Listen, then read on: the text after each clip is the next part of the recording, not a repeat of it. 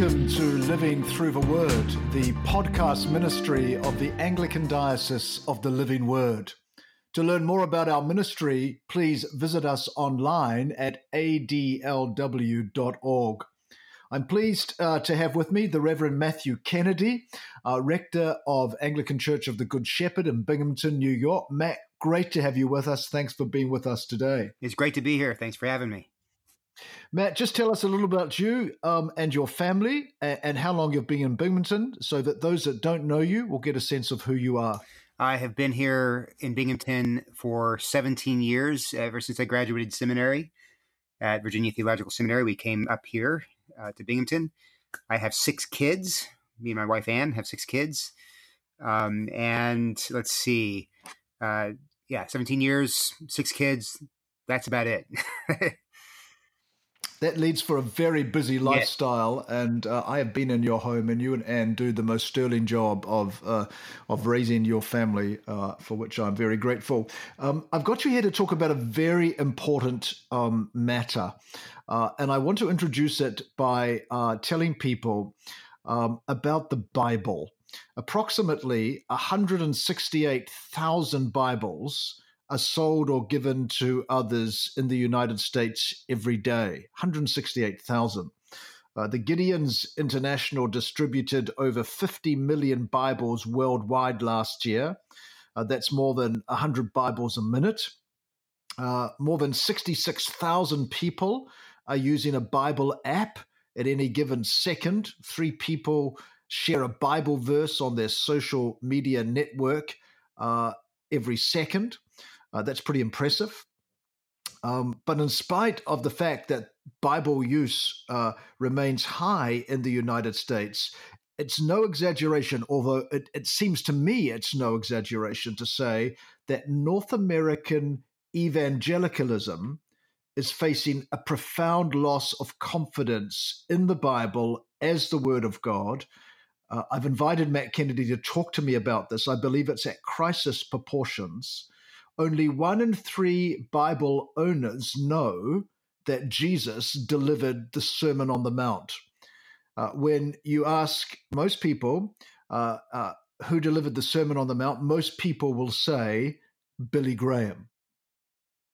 The fact is that over the last 100 years, there has been one wave after another wave of attack on the Bible. Its inspiration, its inerrancy, the sufficiency of Scripture, and the trickle-down effect has seeped even into our own beloved Anglican communion. And Matt and I are going to talk about these things.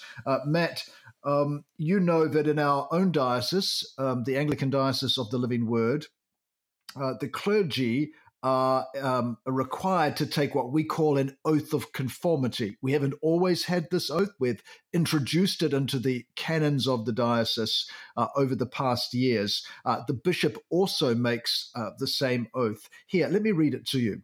Do you affirm your promise so to preach the inerrant word of God and administer the sacraments of the new covenant so that the reconciling death of Christ may be proclaimed and received? The clergy answer, I do. The bishop says that he will do the same. So in the Anglican Diocese of the Living Word, we choose to believe that the living word of God is inerrant.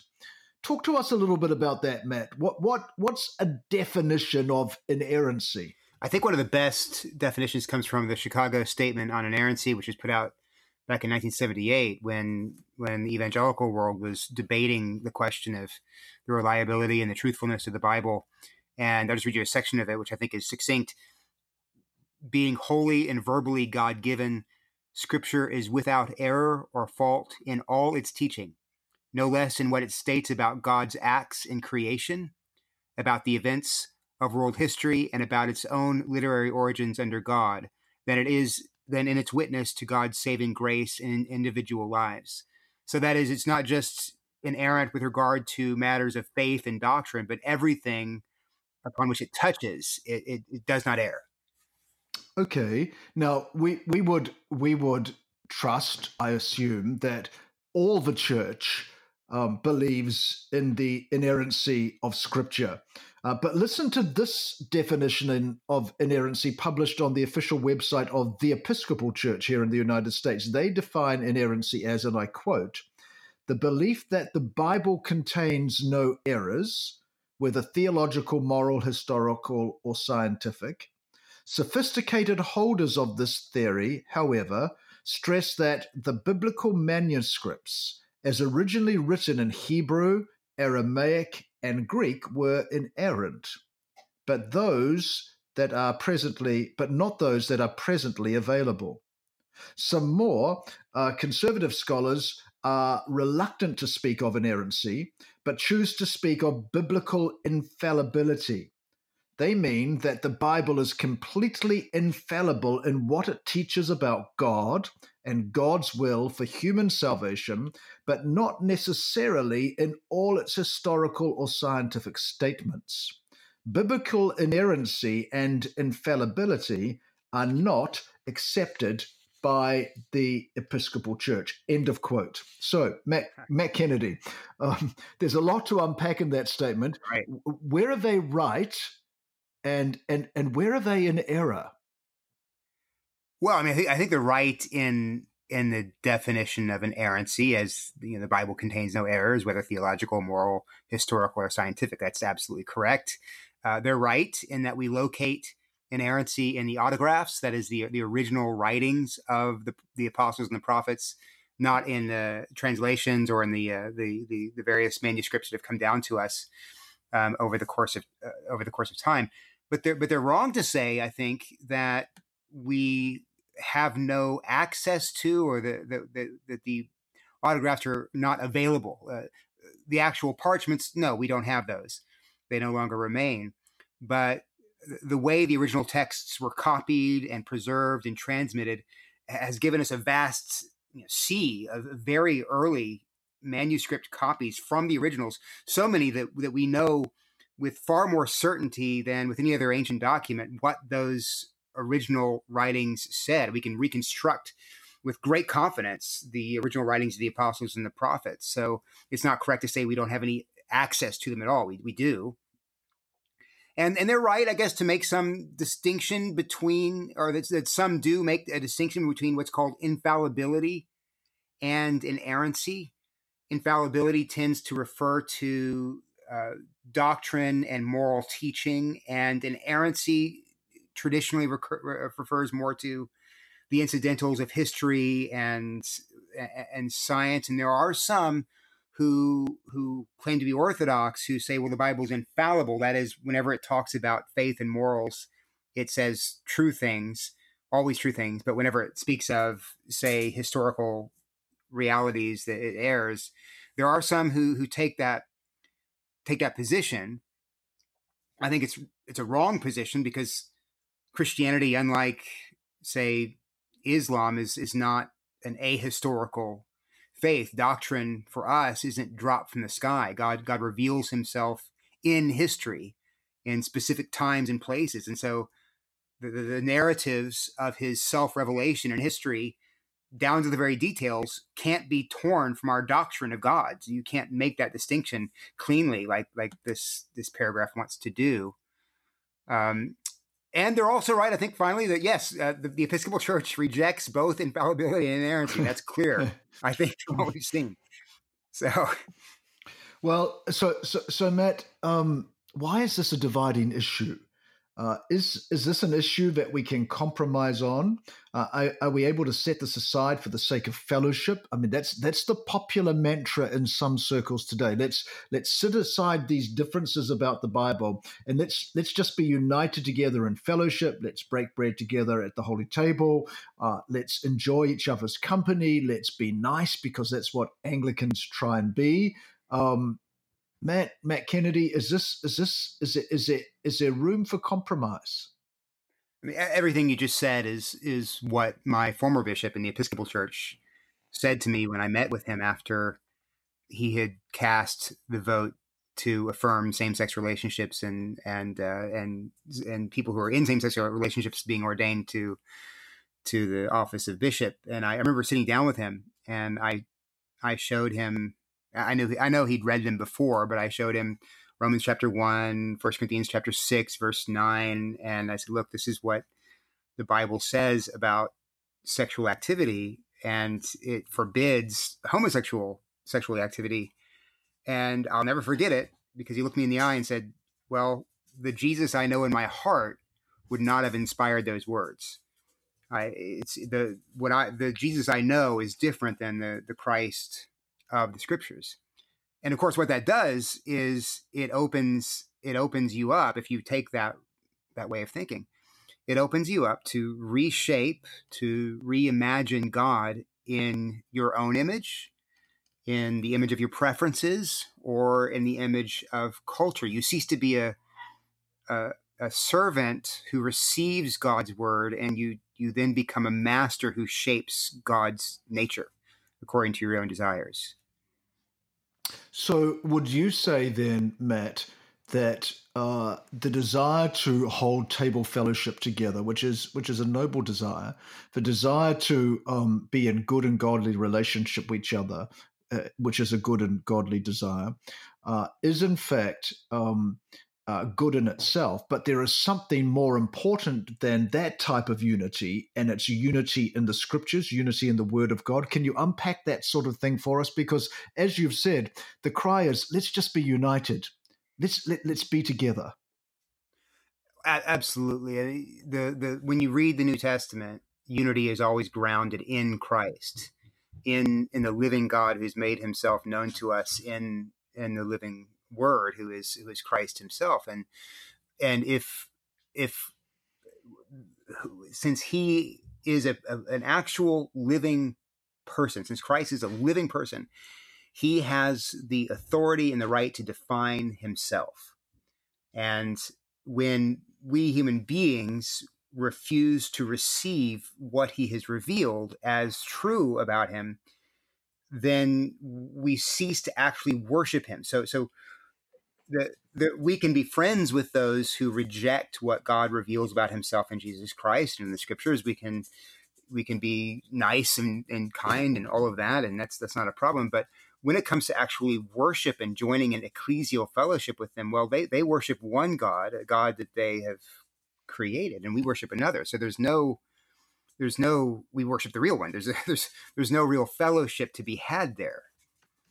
Yes, Matt Kennedy is my guest on this episode of Living Through the Word. Matt, of course, one of the great gifts to us as Anglicans is the doctrine that's expressed for us in the 39 Articles of Religion. Let me read Article 6 of the Sufficiency of Holy Scriptures for Salvation. Holy Scripture containeth all things necessary to salvation, so that whatsoever is not read therein, nor may be proved thereby, is not to be required of any man, that it should be believed as an article of the faith, or thought requisite or necessary for salvation. And the article goes on to list the books of the Bible. There's not much wriggle room there, Matt, to introduce additional teaching, other doctrine, or other teachings from various places. That's pretty tight, correct? Right. I mean, implicit in that is that the Scripture, because it is God's word, is always going to be true, and therefore is always going to be the measure of everything that the church does and teaches. And if we add our own laws to the Bible, they cannot and they should not bind the conscience of any person. And if we take away from the laws of the Scriptures or the teachings of the Scriptures, we steal away from God's own self-revelation. So either side of that line, we fall into grievous error. And again, implicit in that article is this idea that, well, if it is God's word, then necessarily it is true, and everything has to be measured against it and by it. You've been 17 years as the rector of a wonderful, faithful Anglican congregation. You've been involved in conversation with Anglicans and others right around the world, particularly through your presence online and your willingness to challenge these revisionist doctrines. We're really grateful for your courage in doing that. Matt, do you think that Christians, Anglicans and others, have a high enough view of the Bible as the Word of God? Well, I think, of course, it depends on where you are. If you're in our diocese, of course you do. But if, and of course, if you're in Good Shepherd, you have a wonderfully elevated view of the Bible. Yes, but I mean, you said earlier, I guess, in the introduction to this podcast, that we are surrounded by water, but still we're dying of thirst. There is a sense in which I think the average Christian, whether they be Anglican or not, doesn't see the Bible as sufficient for life and for the maturity of the faith, and so we don't always look to the Scriptures first as our source of food and drink and life. We look to other things. One of my pet peeves is when churches have time to set aside small group studies, and instead of saying, "Why don't we study a book of the Bible?" They'll study some other book, maybe a book by some popular Christian author, which is, and it's, I mean, the books might not be bad, but the Scripture, that's where life is. That's where God, that's how God breathes health into the soul. And why would you want to spend time studying some other person's book when you could study the book that has in it and contains in it the very words of God? Yes, I think there's a sense in our churches and in our world that these are, yes, of course, if you're in an Orthodox context, God's word, but what real use is it? Matt, I'm thinking of a wonderful passage right at the very end of the New Testament, just before the book of Revelation, the Revelation of St. John, in verse 3, in that single chapter epistle of Jude, we read these words, "Beloved, while eagerly appearing to write to you about the salvation we share, I find it necessary to write an appeal to you to contend for the faith that was once for all entrusted to the saints." And what you just said is underscored by and grounded by this very verse, Jude verse 3, the faith that was once for all. Matt, you've probably heard me say on multiple occasions, this doesn't mean once upon a time.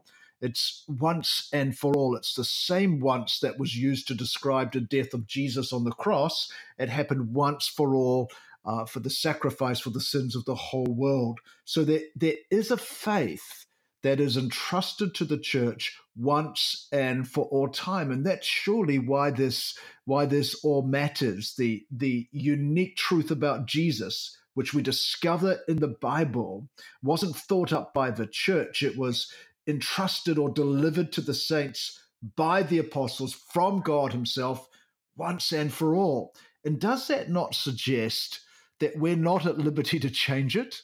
We're not at liberty to go beyond it, to get in behind it, to make it say something that it's never meant to say? It's once and for all. Absolutely. I think one of the modern ways that critics assault the Scriptures is to say, well, Paul was a man of his time, or Peter was a man of his time, or these people were writing out of the cultural context, and now we have a different cultural context, and we have more knowledge about biology and science, and so we can't let their words rule our decisions. But that is to, of course, deny that the Scriptures, the prophecies, the words of the apostles, are not just the words of prophets and apostles, but the words that God has given to the prophets and the apostles, and that He's carried them along as they're writing, so that they don't have any error. And God, being eternal, who sees at one time the events in the garden and the events that will take place at his second coming, He's not bound by cultural primitive preferences. He's able to speak through human authors in ways that will be applicable throughout all time and in all places. At the Anglican Diocese of the Living Word, we're here to equip and edify you in your walk with Christ. We are working hard to develop new resources like this podcast, and we trust that you have found this ministry to be a blessing. To find out more about the ongoing ministry of the diocese, including details about our upcoming 2020 missions conference and synod, about the Bible study tour to Israel over July 2020 with my wife Brenda and me. Visit us online at adlw.org. And as always, share this podcast with your friends and subscribe on the podcast player of your choice. Matt, I had the opportunity recently to reflect on the message Jesus gave to the church in Sardis in Revelation chapter 3. And it helped remind me of some of the things that you've been speaking about in this episode.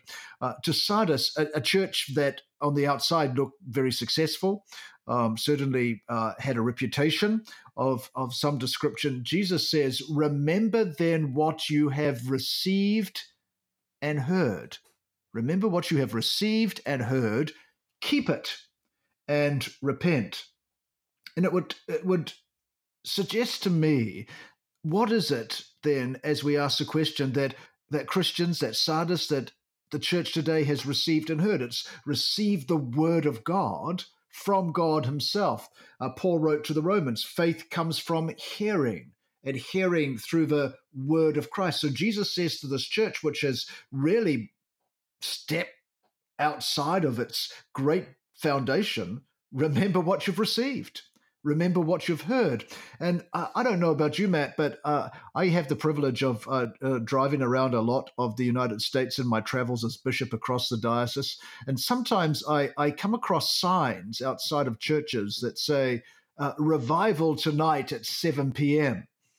And I'm almost tempted to go in to discover what that revival would look like, or the name of the church might be Christian Revival Center.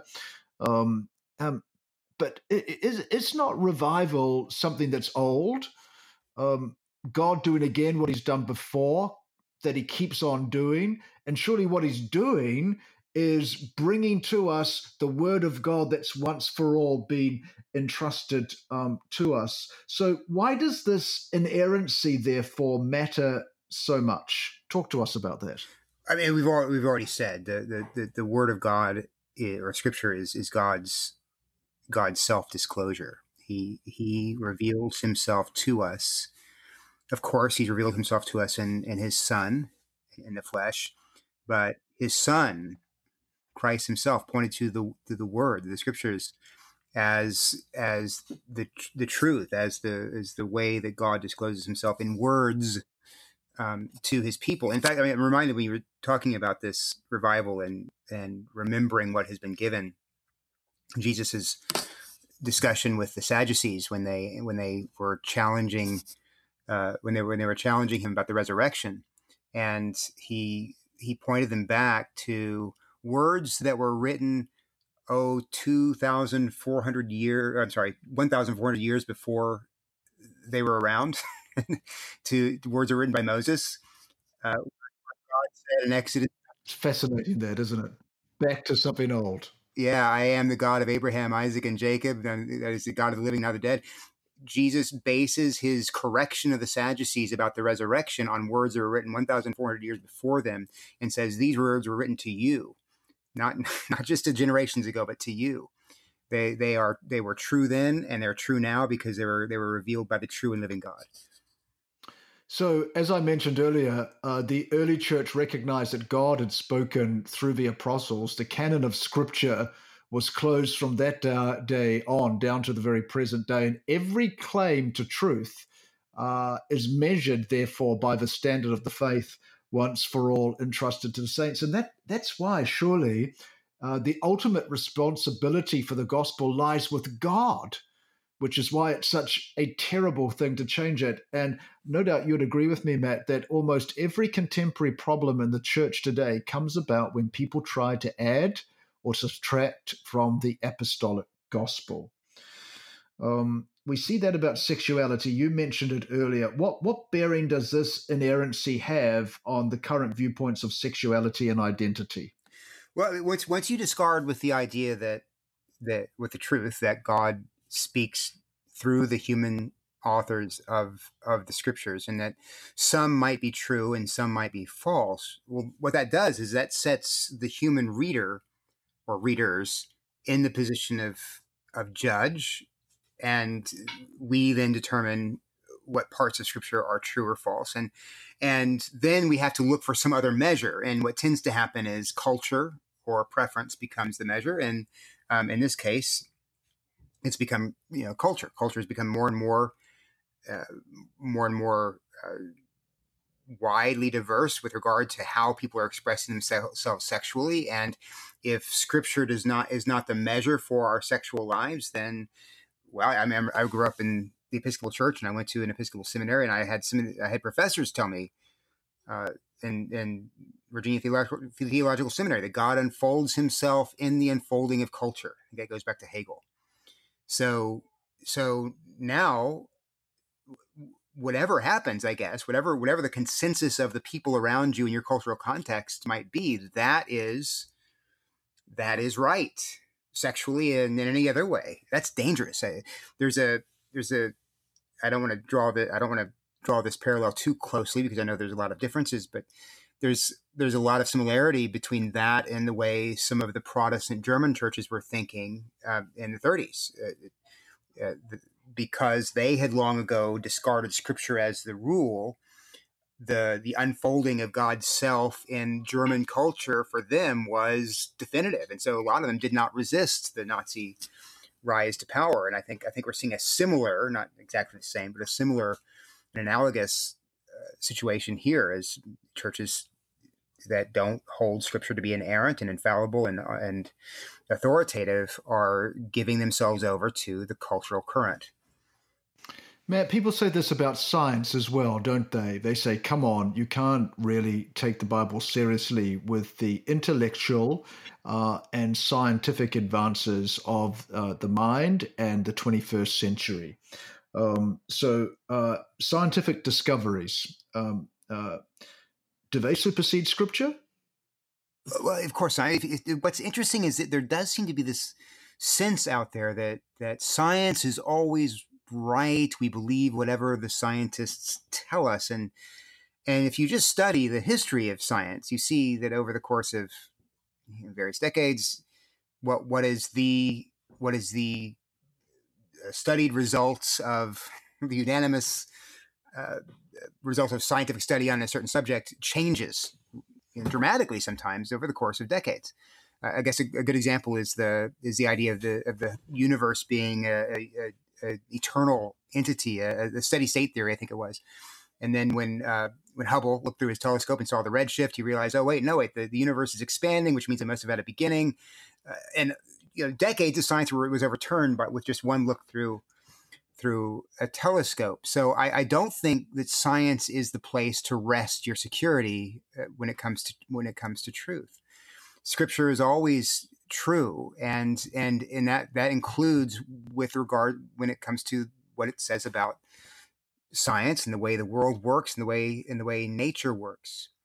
We got to be careful in some senses, in that you know there are times where the Bible describes the way the world is from, say, the human perspective, anthropomorphic ways of speech, and sometimes skeptics latch onto that and attack the Scriptures through that. So, if the Bible says the sun rises, the skeptic will say, "Oh, see, the Bible is teaching a flat Earth," which is ridiculous because no one calls their weather station when the newscaster station, when the meteorologist says the sun will rise at 7:30. We all know what he means. Same thing with Scripture. But in general, I mean, the Bible is given to us by the God who made all things. So there's not going to be an error with regard to how the things that he made are described. And where we see science telling us there is an error, we can be sure that the science is wrong. It's wrong. Matt, critics of Scripture will search for alleged errors or contradictions in the Bible. You just gave one with regards to the sun rising and how we might deal with that. Do you have another example of any such error or contradiction so alleged? And if so, what is it and how might we respond? I'm preaching through John's Gospel right now. And if you've read John's Gospel, I know you have, but I guess talking to the people who are listening to us, if people have read John's Gospel, they'll see that Jesus cleanses the temple in chapter 2 of John's gospel, the very beginning of his ministry. But if you read the synoptics, Matthew, Mark, and Luke, you find that that happens during the last week of his ministry. And critics make a lot of hay about this. They say, well, when did it happen? Was it, is John right? Did it happen in the beginning, or are the synoptics right? Did it happen at the end? This is clearly a contradiction. And the problem, of course, is that critics will read differences as if they're contradictions.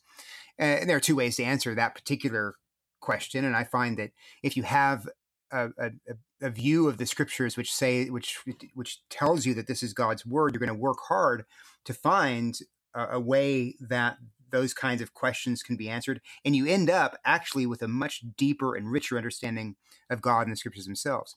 So one way people have answered that is by pointing out that ancient writers didn't feel obligated to record things in the order in which they took place. And so they would sometimes arrange material topically. And so some of those who say that would say, well, John was probably arranging his material in a topical way, bringing the cleansing of the temple to the beginning of his gospel to display Jesus's character and identity at the very beginning. Kind of like if you're writing a book on John F. Kennedy, you might write about his assassination in the first chapter, even though that happens at the end of his life. And that's a possibility. But I tend to think that the best way to work that out is to say, yes, well, Jesus cleansed the temple twice. And the reason I think that is it's fascinating when you go back, if you know your Bible well, go back to Leviticus, 14, and there's a lot of stuff in Leviticus that just seems, why is this here?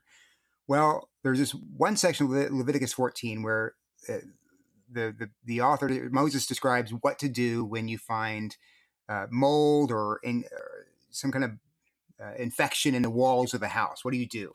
Well, you call the priest. The priest comes, he inspects it, he looks at it. Before he gets there, you have to clean everything out of the house. You just cleanse it. He looks at the house, he sees the mold, and then he says, okay, let's wait for 7 days, and I'll come back after 7 days, and I'll check it out. He comes back after 7 days, and if it's still there, if it's grown, then the house is destroyed. And think about the Gospels. If we harmonize these four Gospel accounts, Jesus, the great high priest, at the very beginning of his ministry, enters into the temple, cleanses it out because it's become corrupt. And he gives it 3 years, and he comes back after 3 years, and it's still corrupt. And what does he say? Well, not one stone is going to be left upon another. And that's what happens. But you miss that richness and that depth if you have thrown over inerrancy, and you take an apparent difference and you consider it a contradiction, and you lose the richness and the depth that you gain if you take the Bible to be what it is, which is God's word. My guest on this episode of Living Through the Word has been the Reverend Matthew Kennedy of the Anglican Church of the Good Shepherd in Binghamton, New York. Matt, from time to time, people come up to you as a Christian. This has probably happened to you. People say to you words to the effect, can we believe the Bible? Is it true? Can we believe and receive it as God's word? How would you answer that? I would say that the Bible is...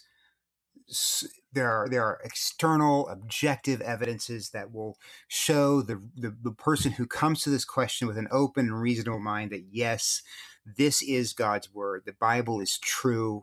This is not just a matter of taking a blind leap into a dark cavern, hoping that there's something underneath there to support us. This is there's all the evidence in the world to show and point to the truthfulness of scripture, and that every word is inspired and given by God. But then I think also for the believer, for the one who has come to faith in Jesus Christ, those evidences are helpful and are good and they're wonderful.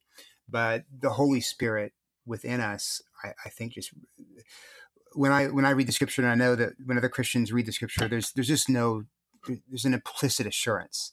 This is my Lord speaking to me. The sheep hear the voice of the shepherd, and the scriptures are the voice of the shepherd. And so if you want to know whether the Bible is true, yes, look at the evidences. But I would say, first of all, Jesus loves you. God sent his son Jesus to die on the cross for your sins. Will you trust in him and give your life over to him? And if you will, the Holy Spirit will enter into you. And I know that when that happens, you will have no doubt whatsoever that the scriptures are his word. We've been talking on this episode of Living Through the Word about the incredible gift of God's Word, the Bible. We believe the Bible contains all things that are necessary for salvation, so that whatsoever is not read in it or be proved by it is not required, that it should be believed as an article of the faith. If you've got questions about anything that you've heard on this episode of Living Through the Word, if you want to discover more about the Bible, learn about Jesus, wonder how you can pray to him, send us an email at questions@adlw.org, and someone will be ready to respond to you. Matt, great having you on the program, the Reverend Matthew Kennedy. If people want to find out more about you and Anglican Church of the Good Shepherd, how do they do that? They can go to www.binghamtongoodshepherd.org. That's our website. Or they can, you can always find me on Facebook, Matt Kennedy. You can find you on Facebook. We can also find Matt Kennedy if you look through adlw.org as well. I'm Julian Dobbs. This has been Living Through the Word. I commend you to God and to the word of his grace.